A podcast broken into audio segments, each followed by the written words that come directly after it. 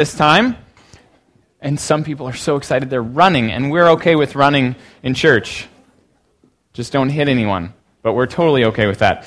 Um, so, congratulations if you just graduated from something. Um, lots of our high schoolers actually had their parties either yesterday um, or today, so a lot of them aren't here. But I was just reflecting on graduation um, for some reason because it was a long time ago for me. And this week, when I was preparing and as I was reflecting on that, God brought to mind these two names um, Gary and Julie. And I started reflecting on, on why he did that because Gary was like this basketball phenomenon. Like, he was wicked good, but he knew it.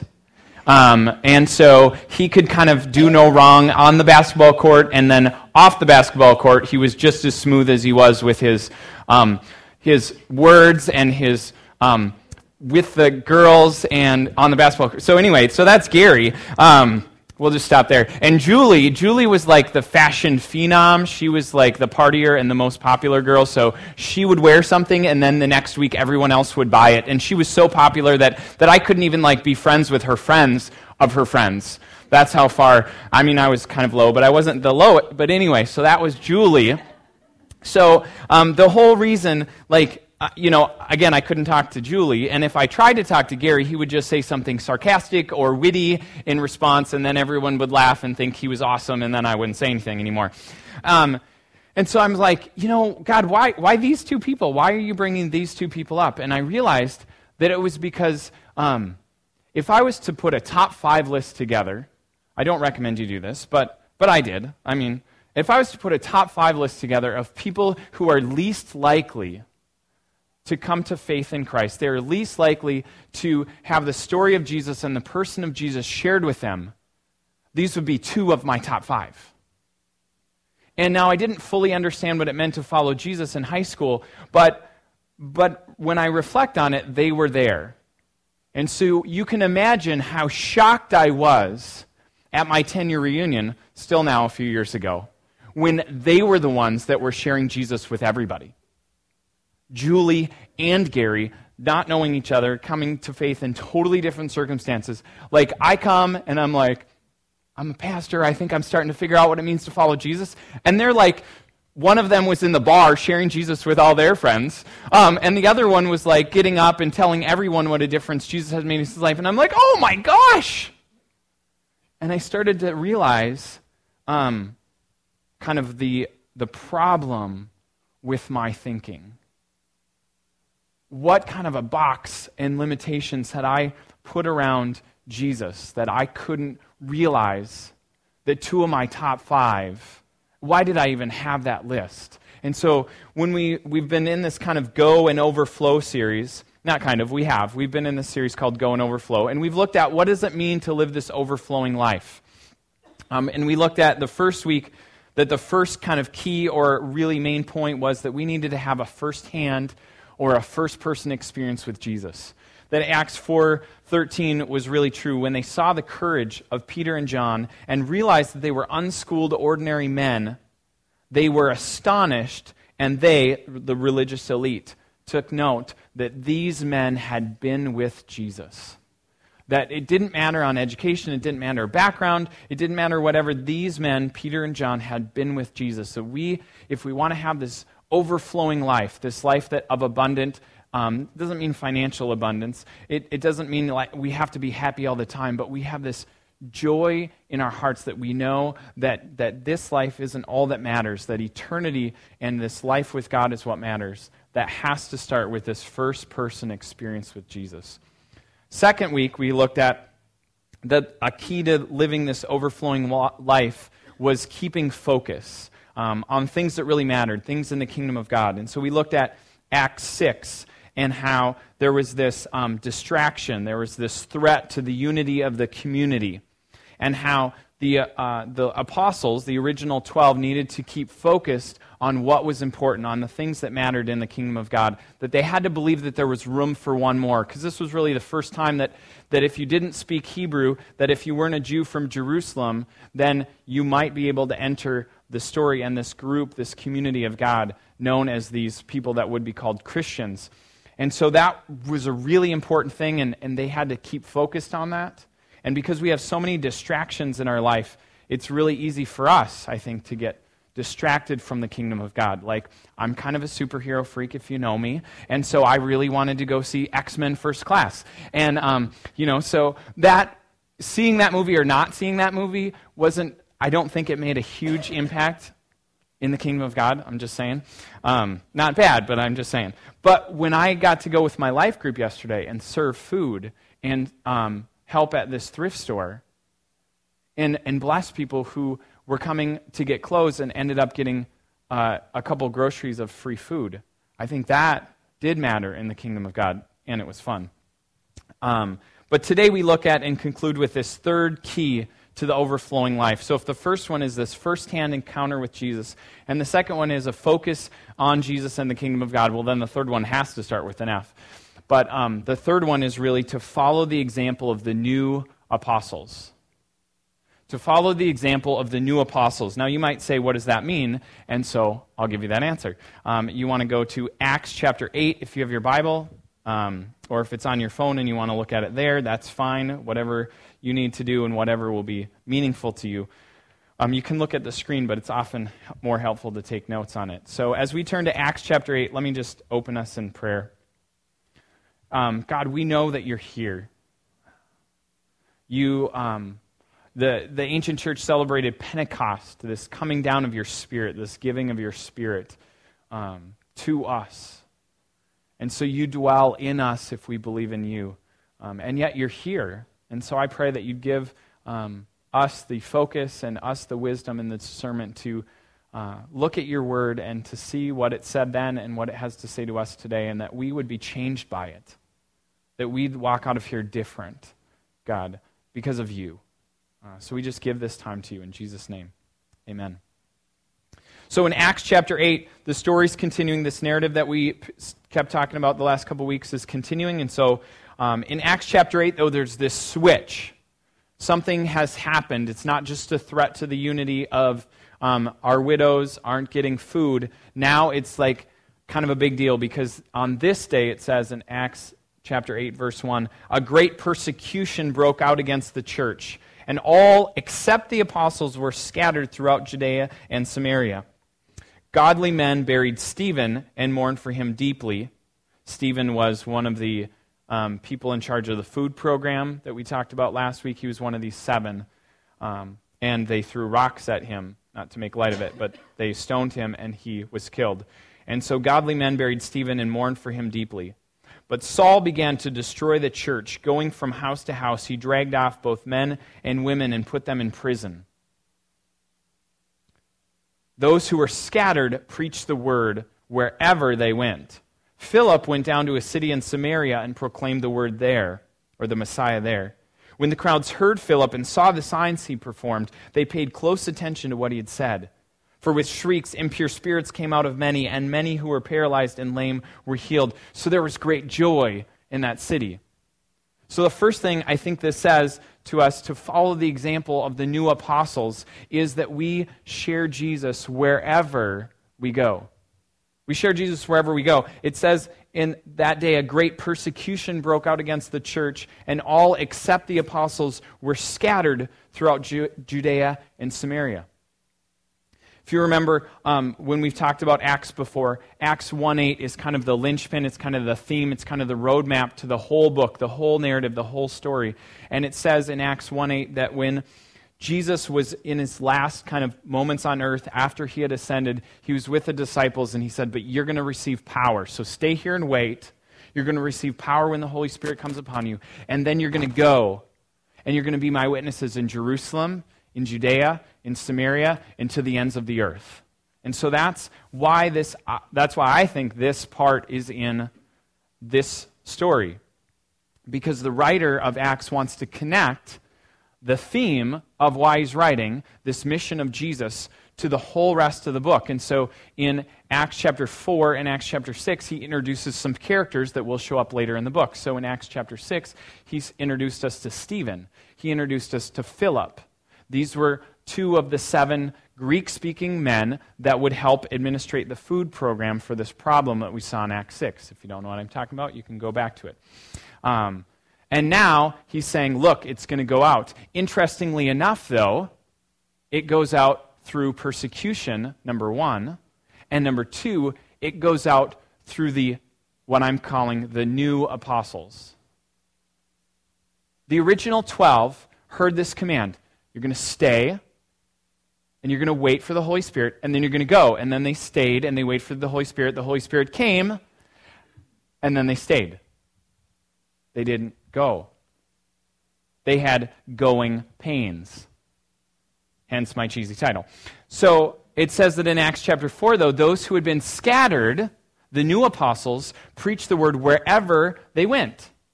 Philip went down to a city in Samaria and proclaimed the Messiah there. This is, this is gigantic. This is really big because Philip is one of the seven. So Philip is one of those administrators of the food program. And that's, we talked about last week, the task wasn't the thing that defined us. So we can serve coffee or we can set up um, curtains, we can play an instrument, we can try and talk, we can talk to the food, the children's team. That, those are tasks, but they don't define who we are. The Spirit of God defines who we are. And if you look at the qualifications back in Acts chapter 6 of these in particular here, men, but not excluding women, it said they were full of grace. They were full of God's wisdom. They were full of His Spirit. That's what defined them, and that's what defined Philip. And so he's not just a table server, he's a follower of Jesus. He's a new apostle. Um, and he went to Samaria. Now, now, I could give you like a 15 minute explanation of Samaria, but I'm going to try and hold it to because number one, I'm not sure if you really care, and number two, it's not the whole point of the story. But but every, everything goes down from Jerusalem because Jerusalem is built on, a, on kind of a mountain. And so anywhere you go, whether it's north, south, east, or west, you're going down from, Samar- from Jerusalem. So he goes down geographically from Jerusalem to Samaria, but Samaria is to the north. Now, Samaria is hated by the Jews because uh, the Samaritans were formed because at one point there was a northern kingdom and a southern kingdom. And the northern kingdom was called Israel, and the southern kingdom was called Judah. And the northern kingdom had a capital city of Samaria. The southern kingdom had a capital city of Jerusalem. And they were considered all Israel. They were all Jewish and they were all friends, even though sometimes they would fight and have difficulties. But then one time the uh, Assyrian Empire came in and demolished the northern kingdom and they tried to demolish the southern kingdom and they kind of resisted and so they kind of said haha. But here's what happened. All the northern people were spread kind of throughout the assyrian empire. They wanted to destroy their culture. They wanted to destroy who they were. They wanted to erase that. And then the few people that stayed they brought in new people and eventually they intermarried and they kind of lost some of their culture. So they were considered these half jews which to a Jew is a really, really big deal. So when they got to come back several hundred years later and rebuild their temple, the, these half Jews came to help rebuild the temple, and the Jews went, mm-mm, mm-mm, you, you know, you went and married other people, and oh no, you don't. And so that created this hatred between the two of them. And that hatred continued for, for 500 years to the time of Jesus. And so this pretty much the whole reason to that whole little diatribe was this was the last place that people would have shared Jesus. The last place they would have gone. The disciples, the original 12, didn't go there. Now, now I think that's instructive for us. Where's the last place that you would go to share Jesus? Is it, is it your work? Like, you know, that's just separate. Like, I have my, I have my faith, and then I have my work, and the two shall never cross. I would never bring my faith there. I would never share Jesus there. Is it school? Like, you know, I go to school, and nobody has to know I'm a Christian. I'm just going to go to school, and that's going to be the last place. Maybe it's your home. Maybe um, you just have a real difficulty either sharing about Jesus within your home or with your extended family and you're like, "You know what? I just can't I can't do it. It's the last place I would go." Maybe it's your neighbors. But but this is huge because this is the last place they would have gone. And the original 12 didn't even go there.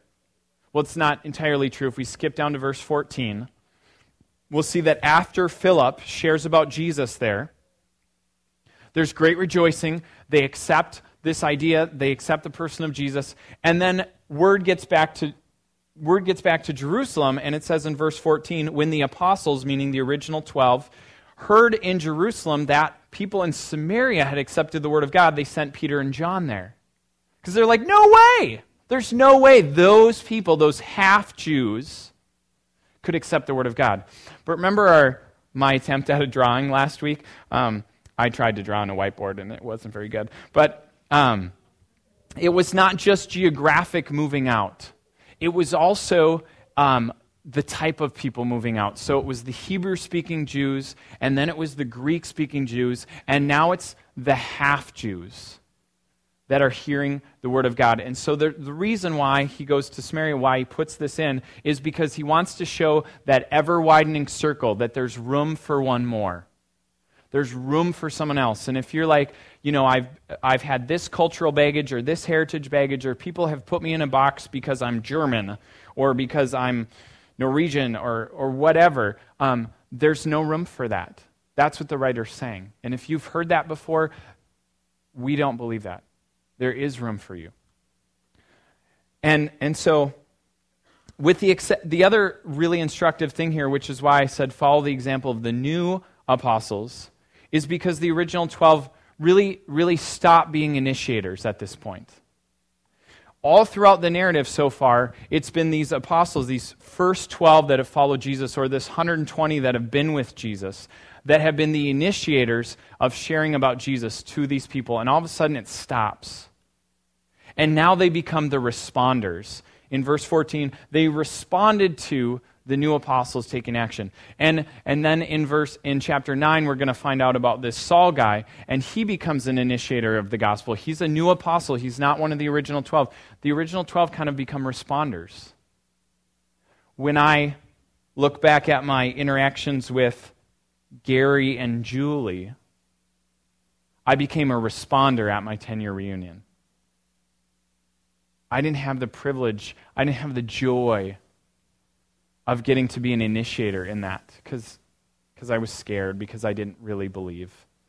Um, and so they go and share wherever. The other thing they do is they, f- to follow this example of Jesus, to live this overflowing life. Um, I think we follow the example of the new apostles and we share Jesus with whoever God leads us to. So if you look at Acts 8, chapter or verse 9, the story continues. He goes into the specifics now. It's in Samaria, but now there's a man named Simon who had practiced sorcery in that city and amazed the people of Samaria. He boasted that he was someone great, and all the people, both high and low, gave them their attention and exclaimed, This man is rightly called the great power of God. They followed him because he had amazed them for a long time with his sorcery. But when they believed Philip as he proclaimed the good news of the kingdom of God and the name of Jesus, they were baptized, both men and women. And Simon himself believed and was baptized. And he followed Philip everywhere, and he astonished he was astonished by the great signs and miracles he saw. I mean, if you think about the last place that you'd want to share Jesus, like we just talked about, now think of the last person that you would want to share Jesus with. Like I already kind of admitted, like Gary and Julie were on my last person list. Maybe you have someone on your last person list. I mean, Simon, this guy Simon, is a sorcerer and he has a, messy, he has a messiah complex. Like, he, he thinks he's someone great. People call him someone great. He wants to be someone great. And he's going to use any which way to be that great person. He's the last person. He's too arrogant, too powerful, too influential, too mystical, too magical, too mysterious. I would have written him off. Maybe Simon, uh, maybe Philip did. We don't, we don't know. We can't get in Philip's head. But, but maybe that you're like, that's me. I'm the person that I thought was the last person that could really come to know Jesus because I've done too many bad things, or I've done, um, I think too many weird thoughts, or I'm, I'm too into myself, or I, whatever you think it is. the story says that Simon believed and was baptized. Jesus' arms are open as wide as he can stretch them. And if you think you're the last person to know Jesus, let me just tell you that you can know Jesus. You can believe and be baptized no matter where you've been. I mean, Simon was mystical and magical. Go back to Acts 8 chapter or chapter 8 verse 3. Verse 1 introduces this guy Saul who's standing there approving of Simon or of Stephen's uh, killing. And then it says in verse 3 Saul began to destroy, or maybe in your translation it says ravage the church. He didn't even go to the temple anymore. The Christians had stopped meeting in the temple because they were getting persecuted now. They're just meeting in their homes. He went into their homes, it says in verse 3, and dragged them out, both men and women, and put them in prison. If, if there's a guy that is a poster child for the last person to come to Jesus, it's Saul. Two. Maybe you think I've done too many bad things to Christians, I've said too many wrong things. Saul came to know Jesus and became a huge influential force for this kingdom of God. So, so those are just two people, and maybe you relate to them. But maybe for you, it's not a person and a name when you think of the last person that you'd share Jesus with. Maybe it's a type of person. I mean, the Samaritans were a type of people. For maybe, for maybe for you, it's um, it's the poor. You're like, you know what? Poor, they just they can't know Jesus. Or maybe it's the rich. The rich, you know, if you're too rich, you, you really can't. You really can't know Jesus. Maybe it's someone that has a completely different lifestyle preference. There's no way they could know Jesus. Maybe it's someone who is so intellectual and scientific minded that you're like, no, there's no way they can know Jesus. I obviously had some thoughts on that. I mean, um, Gary was too popular, too into himself, I thought, I thought, to know Jesus. Julie was too popular, too into the fashion and into having all the friends and all the parties. She, there's no way she could know Jesus. And you know what that did? That was like me putting up this Samaritan like fence around myself and around God and around what God could do. And I was literally, if you think of a, a, an overflowing life, you know, of water coming out, I was, I was damming up what I thought God could do. I was, I was putting a lid on my cup of what I thought God could do. And when we, when we restrict and think of there's no way they could, I think that's what we do. It's like we shove a lid on it and say, God, you can't possibly do that. And then we wonder why we don't experience overflowing blessing and overflowing joy in our lives. It's because we say, No, God, you can't when God says, I can do all things. And so, um, and so how do we break up the dam? How do we, how do we take that lid off? Philip simply does what he saw the apostles doing.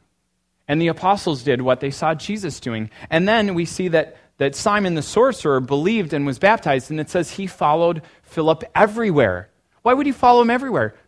because he didn't know anything about this kingdom of God. And so he's like, hey, this new apostle, he's, he's doing that. I'll do what he's doing. So Simon starts doing what Philip's doing. Philip did what he saw the apostles doing. The apostles did what they saw Jesus doing.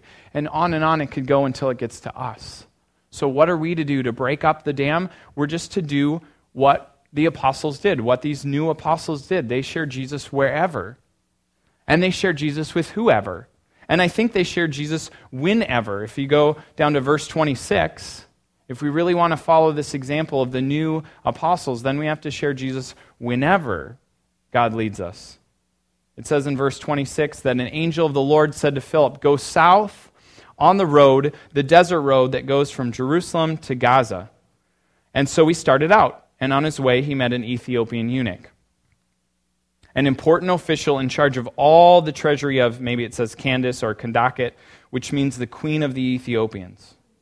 So he's in charge of the treasury for the queen. You couldn't find a more different person than Philip, but also a more um, respected, like super high official. The man had gone to Jerusalem to worship, and he was on his way home. He was sitting in his chariot, and his, he was reading the book of Isaiah the prophet. So he had enough money to buy a scroll, because remember, they don't have. They don't have their Bible on a phone. They don't have like an, a nice little NIV or something like that. They don't even have the New Testament. But they just have, they just have scrolls. And they're very expensive because they're hand copied. There is no printing press. And so he's got a scroll of Isaiah. He's got enough money. Well, he's in charge of the treasury, so maybe he took some of the money from the queen. Um, but he has a book, he has it in his hands, and he's reading it. And the Spirit of God tells Philip, go, go to that chariot and stand near it. So Philip ran up to the chariot, heard the man reading from the book of Isaiah. He didn't know what to say, so what does he say? He says, Do you understand what you're reading? And the Ethiopian Treasury C- CFO says, How can I? Unless someone explains it to me. And so he invited Philip to come and sit with him in the chariot. And this is the passage he was reading. He was led like a sheep to the slaughter, as a lamb, and as a lamb before its shearer is silent, he did not open his mouth. In his humiliation, he was deprived of justice. Who can speak of his descendants? For his life was taken from the earth. And the, Ethi- and the eunuch asked Philip, Please tell me, who is the prophet talking about, himself or someone else? And then Philip began with that very passage of Scripture and told him the good news about Jesus. What did he do? He just did what he saw the apostles doing, which is what they saw Jesus doing. He started where people were at and in this case, it was kind of easy because he had the scroll open. He was reading from the Bible. He was reading about a prophecy that you could say talked about Jesus. And he said, Well, look, you're reading here. Let me tell you about Jesus. And isn't that what we know? Most of us, many of us, not all of us, but many of us know the answer is Jesus. You know, it just depends on what the question is. But let's care enough about people to ask the question first. Um, and say, um, this is why I think Jesus is the answer. Not arrogantly, not, not aggressively, um, but lovingly. And so I think this, this passage tells us a ton, but it tells us that we have to be listening. I mean, Philip listened for the Holy Spirit. He was quiet enough, and he was um, still enough, and he had been reading enough, and he was connected with God enough. When the Spirit said, Go, he went. The other thing I think it instructs us on um, is that that when God said go, Philip didn't go, well, you know, it's noon, it's hot, that's a desert road. You know, I'm just going to wait until later. You know, just give me a week, and then I'll go. And, and I heard something when I was in a Bible study in college that I didn't quite get, but now that I'm a, now that I'm a parent, I love. Delayed obedience is not obedience. Delayed obedience is not obedience. And, and as a parent, you're like, I know I'm going to claim that. But as a child of God, we're like, oh, Father, please don't tell me that. we totally want our cake and want to eat it too. And, and delayed obedience is not obedience. And so when God says, hey, go, we need to go. And it might be as simple as um, um, your neighbor you see has a need. And, and you say, I, I think God wants me to meet that need. Um, a friend of mine had his friends were struggling with something. He's like, I really feel like we should do something. And so we suggested, like, well, maybe all we need to do is bring them food. Maybe that is just enough to say, hey, we care. And so we did. And it broke this huge barrier to this friend who's very far from God, just has a hard time understanding God as love when he sees all the evil in the world. And they're going through a hard time. And our friend brought food and said, Hey, my life, my life group made this food for you. Didn't know what to do with that. Um, I'm, I'm struggling and wrestling with God on is am I being delayed in my obedience on um, a need that, that an acquaintance of mine has, and if, if I'm supposed to meet that. Um, and, and she's single, and her deck is um, she needs to repair it. And we were just in a conversation, and she just kind of said, um, "Oh, I, I need to I need to fix my deck. I don't know when I'm going to do it." And now I'm praying about, okay, am I supposed to am I supposed to be meeting that need? So again, I can break as, as a point, not just to do nice things, but as a point to say, as people who love Jesus, we want to do this for you. So I can break down that stereotype. So, so sharing Jesus whenever, wherever, and, and with whoever. Not, not because we're going to get like gold badges on our, our arm or because we're going to get gold stickers or, or free movie passes or something like that, but because Jesus is really the key to this overflowing life. That following Jesus really is what gives us this fulfillment. So, how do we do that? I mean, I've given you a good, like, emotional appeal to say, hey, we should share Jesus wherever. And maybe you're like, yeah, we should. How? well, my friend Tim has a story that puts meat on this skeleton of how, how he did in, in one simple conversation. And so, Tim, why don't you come up and would you share that story with us?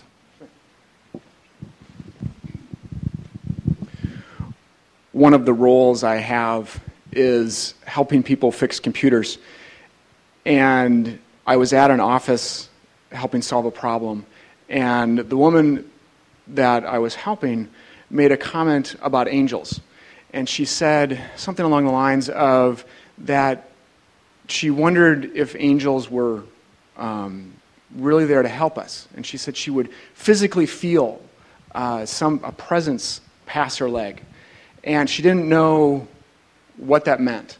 And so she asked me, So, what do you think what it means, or is it a good thing? And I said, Well, ultimately, I, the best answer I can give you only makes sense in the context of a relationship with Jesus. The Bible is very clear that angels are messengers. And so to really know what that angel is trying to communicate to you, you really have to know who is sending that angel. And, and so she said, Well, I don't really understand what that means. And, and so I pursued that idea of, well, what a relationship with Jesus is. And I shared with her the gospel at that moment, the, the good news. And I said, So after doing that, I said, Now, I don't know where you are on your spiritual journey, but is that something that interests you? And so, what did I share with her? Well, I have a, a basic outline that I have uh, to when I, when I have the opportunity to share with someone. I can pull this outline out and cover that regardless of how much time I have. And the outline is it starts with God. Of course, you have to believe that there is a God. Um, then there is a problem. And I, if necessary, I can talk about Romans 3.23 or just describe how our sinfulness uh, gets in the way of our relationship with God and breaks that fellowship. Then there's the solution. And obviously, that's Jesus paying the, the price, the penalty for our sin. Um, and, you know, we can talk about Colossians 2 13 and 14, how Jesus has forgiven all of our sins. And then the last one is so there's God, the problem, the solution, and our response. And that is probably one of the most critical issues because you can believe and, and accept the first three, but unless you accept, uh, as uh, John 1.12 says, if you believe and accept, then God has given you the right to become children of God. And so I, I had a few more minutes to, in this conversation with this woman, to, to talk about that. But I've also had points where um, I was at a it was a conference and had a conversation with someone and he said, "Well, you've got three minutes to to talk about what it means to have a relationship with God." And I whipped through that outline. I did it. Now I don't, you know, he, he's like, "Okay, well that's fine," and walked away. But he was one willing to hear, and I he got all the information that he needed to accept Christ. Now, hopefully that plants a seed and he, learned, he remembers, he remembers at some point else. But having that outline, I was prepared. I was able to um, succinctly and progressively get through what it means to know Christ in a personal way, the good news. And, and so I've, I've listened to some other people that you know, may have 10 minutes and they just kind of are all over the board, and even I get lost. And so it's having an outline and being prepared with it, and maybe some scripture verses if it's um, if it works or if it's if the person's willing to hear, depending upon where they're at, um, is very helpful. And so, in this conversation about angels, I was able to say, well, actually, this is what you need to know. And, and so, after asking the question if she really wanted to have that relationship, she looked at me and said, yeah, that's, that's something that, that I need because the, I don't know what else this angel, this presence I'm feeling, would, would want to tell me. And, and so we, right there, prayed a basic prayer for her, acknowledging that she believed and accepted Christ and that she wanted to follow him. And, and so then, after praying that prayer, we talked a little bit more about what it means to follow. Not just check a box on a piece of paper and give it to someone, but what it really means to follow Christ and obey Christ. And so, and then we talked about being connected to a church, and um, and you know, I followed up with her a, little bit more and getting her connected, and and she really appreciated that, and and now it's neat to see where she's at and growing as she's connected with a, um, a church and um, has that relationship. And it really all started because of whatever she was sensing and me being open or available, keeping my eyes open to that opportunity that God brought to me. Um, sometimes I've, I've, I've worked with um, Campus Crusade for Christ, and I can pick on them just for a little bit. But sometimes I've, I've heard staff say, well, we need to pray so we can go out and, and find someone. And that's, that's good, and I've, I've seen a, a fruit from that. But I also know that sometimes it's simply being open to what God brings before us and not, need, not thinking, oh, I have to go out somewhere. Oh, I have to go and find someone. Rather, it's simply having the willingness to let God um, bring someone in front of you and, and taking that opportunity, wherever it might be. So, and then, and of course, being prepared. And so that's the one of the key things of knowing if you have that opportunity, what are you going to say? And being able to, you don't have to be, you know, you don't have to know a lot, but enough to be able to say, this is the good news. This is what I believe. Um, and, and can share it. So that's my story. Appreciate it. You know, Tim really summed up like what it is we are to say. And as the worship team comes back up, um, maybe you don't know how. Well, now you do. Or maybe you're scared. You're like, oh, I don't know. Well, guess what? The Holy Spirit fills us. The Holy Spirit prompts us. The same Spirit that raised Jesus from the dead, the Bible says, lives in us and, and that resurrection power is available to us. So if you're thinking, like, I'm just not sure how this is going to work out, um, you know what you can say. Um, not tritely, but just God loves you, and, and there's a problem, and there's a solution, and there's a response. And then what I loved about what Tim said too is, you know, some people, they, they think they want to pray and they want to go somewhere to, to help people. Um, and we call those mission trips right? And sometimes when we think about those things, we go, oh, I'm going to go across the ocean on this mission trip. Well, we believe that restoration, this new church, we're on a mission trip all the time. So there's a card in your worship folder that has some scary words on it, like what's your one step in, in the word evangelism. But um, beyond those scary words, uh, look down below. It says prayer, care, and share.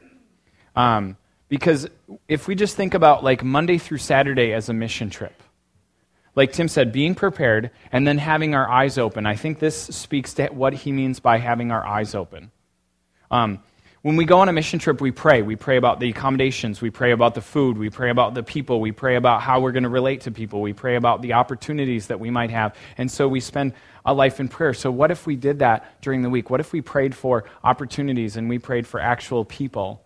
Monday through Saturday, not just today?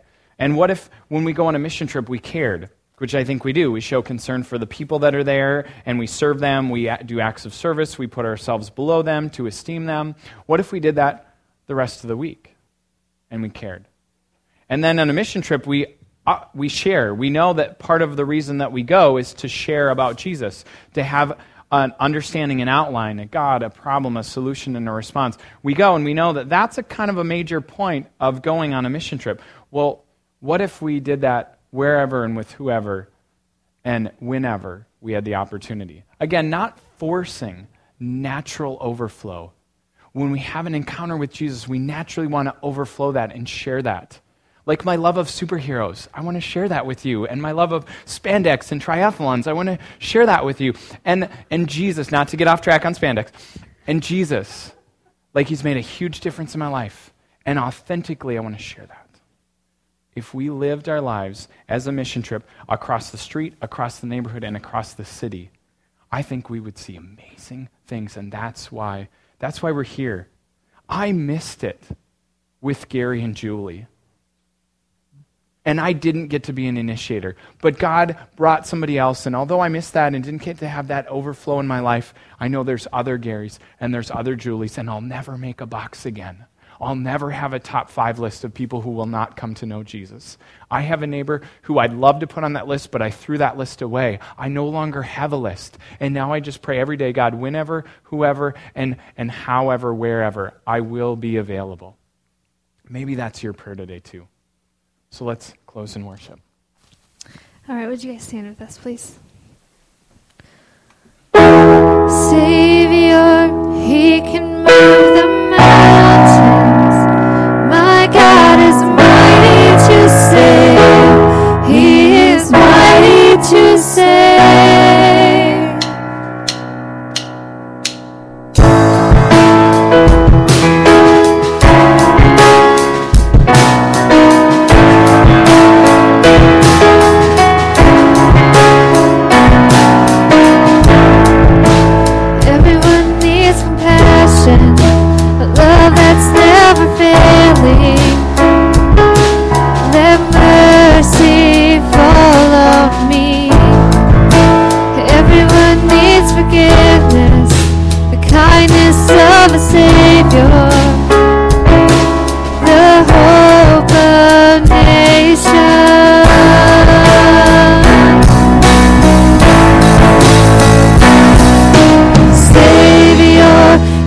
can move the mountains. My God is mighty to save. He is mighty to save forever.